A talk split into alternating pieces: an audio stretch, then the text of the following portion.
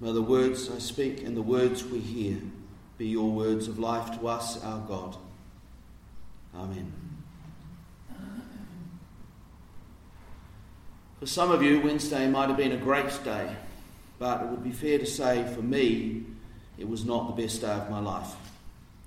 I woke on Wednesday morning hoping to see history made, to see what 20 years ago seemed unthinkable now happening a woman president elect in the United States of America. At around 4 pm, I opened up my news feed to see the results, expecting to see a Hillary Clinton victory. But instead, it was all Trump and all Republican.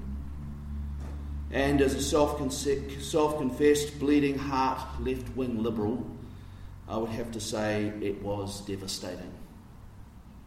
The waves of anxiety hit me, and I had to shut down everything and just focus on what needed doing, which included writing a theme for your pew sheet. You're very lucky you got that. It's one of the hardest things I've ever had to write, just because I had to write it. And then I had to go to choir practice where people were talking about all these things, and we were supposed to concentrate on singing. It was not my best work, I'd have to say. I couldn't really concentrate. I felt like the world was ending. It's a little extreme, but however you see Donald Trump, it's not great news all round. I despair for my American friends who are now left in a position of incredible doubt and fear not sure what the future holds, and I despair for our world. Feel like being one of those doomsdayers who goes around calling, We're all doomed, or The end is nigh, or We're all going to die, or something cheerful like that. And it feels like today's gospel reading fits right in with that, doesn't it? It feels a little bleak. Here is Jesus in the temple, seemingly doing just that. The end is nigh. You're all doomed. You're all going to die. In Jesus telling, in Luke's telling of this Jesus story, we are near the end. The shadow of death, the shadow of all of the end of all that the disciples are hoping for casts a very long shadow across what we heard today. Jesus is in Jerusalem. Palm Sunday has happened. The end is nigh. What we just heard is part of what amounts to Jesus' last words. And they are significant because they are his last words. In this genre of writing, in the telling the story of great people, the last words are always significant.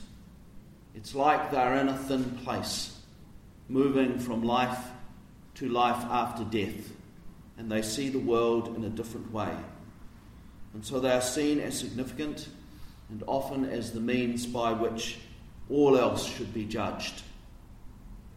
So these words we heard today are important and we need to take note. Jesus is in the temple and he overhears what turns out to be some of his disciples. It's a little unclear at the beginning of the story, but as the story goes on, it appears Luke assumes they are his disciples in the way that he describes what Jesus said and his disciples are in awe of where they are. The temple is magnificent, it is huge. The stones are, that by which it was built, the stone blocks are huge. You can still see some of them today on the western wall. It's magnificent, and they are in awe. And they see it as, as a sign of God's greatness and of God's promise to his people. And to all this, Jesus says simply, this is a castle quote, you're dreaming.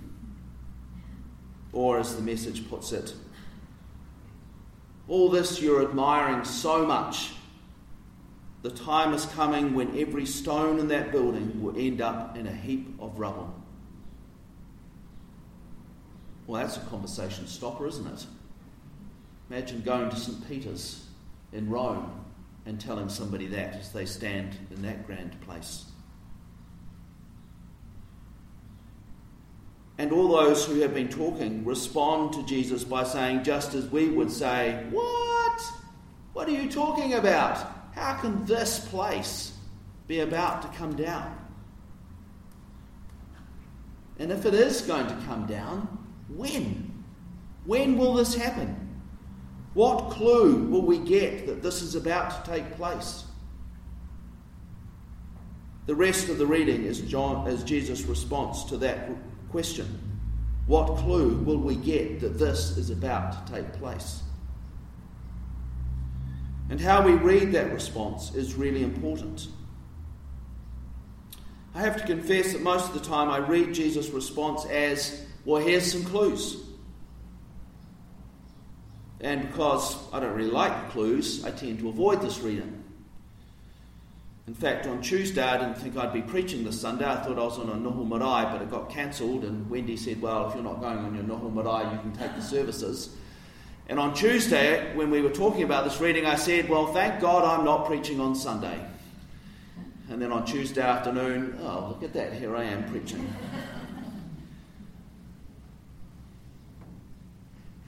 But are there other ways we can read this reading? Well, the first hint of some other ways we can read this reading can be found in the style that Luke uses to record Jesus' answer. And in Luke's telling of the answer, the style is apocalyptic.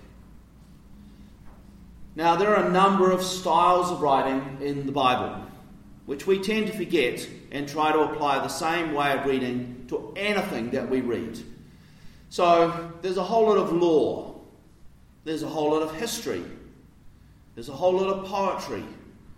It's amazing how often we try to read in the Bible law and history and poetry exactly the same way. We wouldn't do it anywhere else. We wouldn't read a law book and a history book and a poetry book in exactly the same way. But for some reason, we try to do it with the Bible. But they're different styles of writing and should be read differently. And so, what's apocalyptic? Well, apocalyptic writing is, well, the best example of that, of course, is the book of Revelation. That's all apocalyptic. But Daniel, a lot of that's apocalyptic, some of the Psalms. There's patches of apocalyptic writing throughout the scriptures, written from the kind of what we call the intertest- intertestament period. So that's kind of after the Greeks came through and took over the known world and around 300 through to the writing of the New Testament up to about 100, 150. Apocalyptic literature is sometimes read as predicting the future, but actually, it was never about predicting the future. It was written to assure the faithful, which includes you and me, that we should keep our trust in God, even when facing the most troubling circumstances.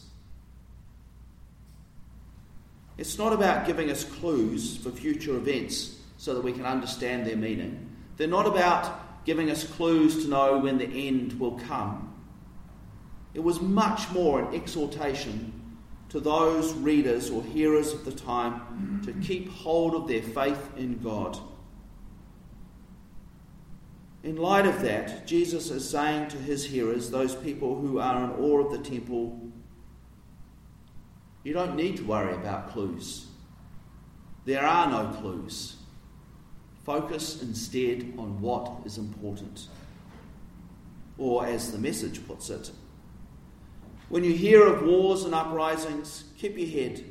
Don't panic. This is routine history and no sign of the end.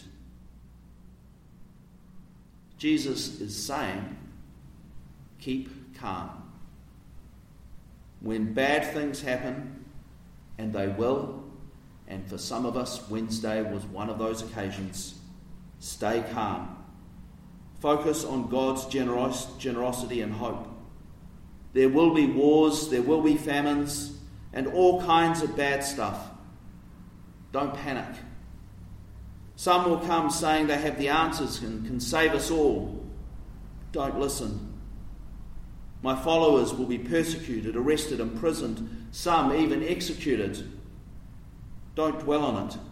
Don't live your lives anticipating it. Do not give in to despair. Do not lose yourselves in fear or anger. Don't follow anyone proclaiming these are signs of the end or of God's judgment. They're not. There are more important things to do. Instead, look to God.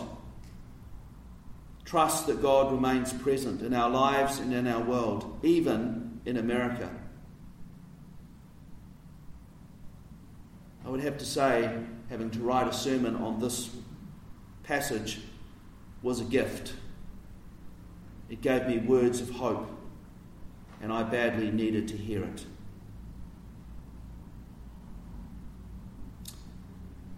I think what is even more important about this reading is if we see that what Jesus is saying is describing some signs and clues, well, we can just sit back and let what God do, what God does. And there are a lot of Christians around who do just that. The end is coming, God will do what God will do, I don't need to do anything. And I've been told that we don't need to do anything by some of those. Or worse, if we could just get the world in a bad enough state, Jesus will come again. And so there are Christians who fund extremist groups in Israel to make sure that World War III will happen just so Jesus will come again. Because that's what Jesus says needs to happen before he'll come. And they use passages like we heard today.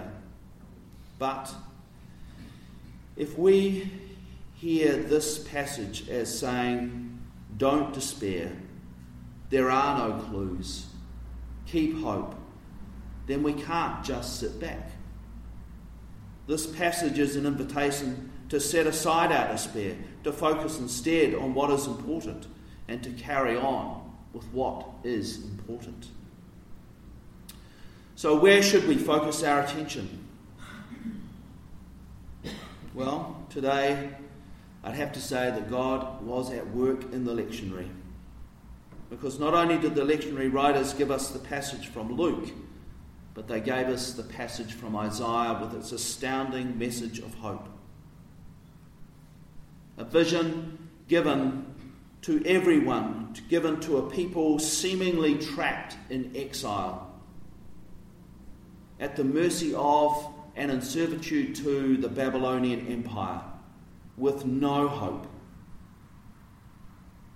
And to those people, Isaiah, well, not Isaiah because he was a long time before this, but one of the prophets who remained at his school, keeping his, his prophecies alive, keeping his tradition alive, reinterpreting them for, an on, for new generations. They offer this reinterpretation.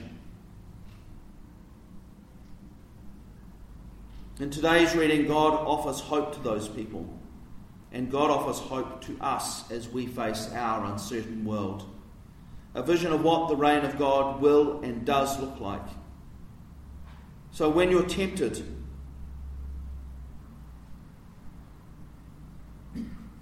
when you're tempted to give in to despair or resentment or anger, when what, is, when what is happening is just too much, I invite you to take out your Bibles and to read this passage. Because this vision is what Jesus is talking about. There are a number of scholars who say that Jesus understood his vision in terms of Isaiah. Isaiah was his go to book of the Bible. This is what we should pay attention to. And this is what should consume our attention. Not Trump, not despair. This is what we should be inspired by. This is what should shape our lives.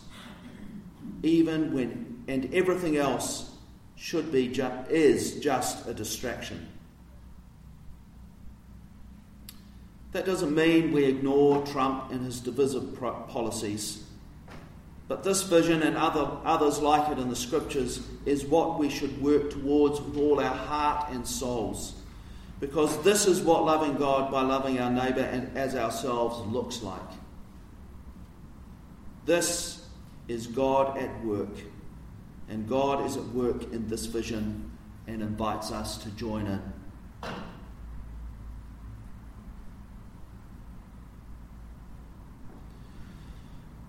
On Friday, people around the world gathered and stopped to mark the end of World War I, that great war between empires. And so, in our lectionary, today is Remembrance Sunday, which, to be honest, is not a big deal in this country because we have Anzac Day. That's the day that we stop and remember. But this morning, we're given an opportunity to join with others around the world to remember all those who died in that war, all those who died fighting for the British Empire, the French Empire, the Russian Empire, the Ottoman Empire, the Austro Hungarian Empire, and the German Empire. Just to make sure you get the idea that this was war between empires. Today, we also remember those who came home forever changed and my family bore the cost of that on both sides those who did not come home and those who did come home. We remember the cost paid by all those families around the world. And we remember those caught up in the wars spawned by this great war and those caught up in conflict today. And as we remember, I wonder what would the world look like today if the leaders of those empires had not given in to fear and anger and patriotism and greed, and instead had focused on this vision from Isaiah? Had instead focused on God's work of generosity, goodness, and peace. Today we grieve. Some will grieve the events in the USA of the last week. Some will grieve those caught in war. And as we grieve, we also join, join the hearers of Isaiah's great vision of hope. We hear again Jesus' teaching to not give in to despair, to not get overtaken by events. Instead, we are to bring our dwindling hopes our fears, our sadness, and anger, and refocus on the truth that God continues to work in this world, bringing in God's reign built on generosity, hope, goodness, and peace. May we lay aside our grief and despair and be a people marked by this hope.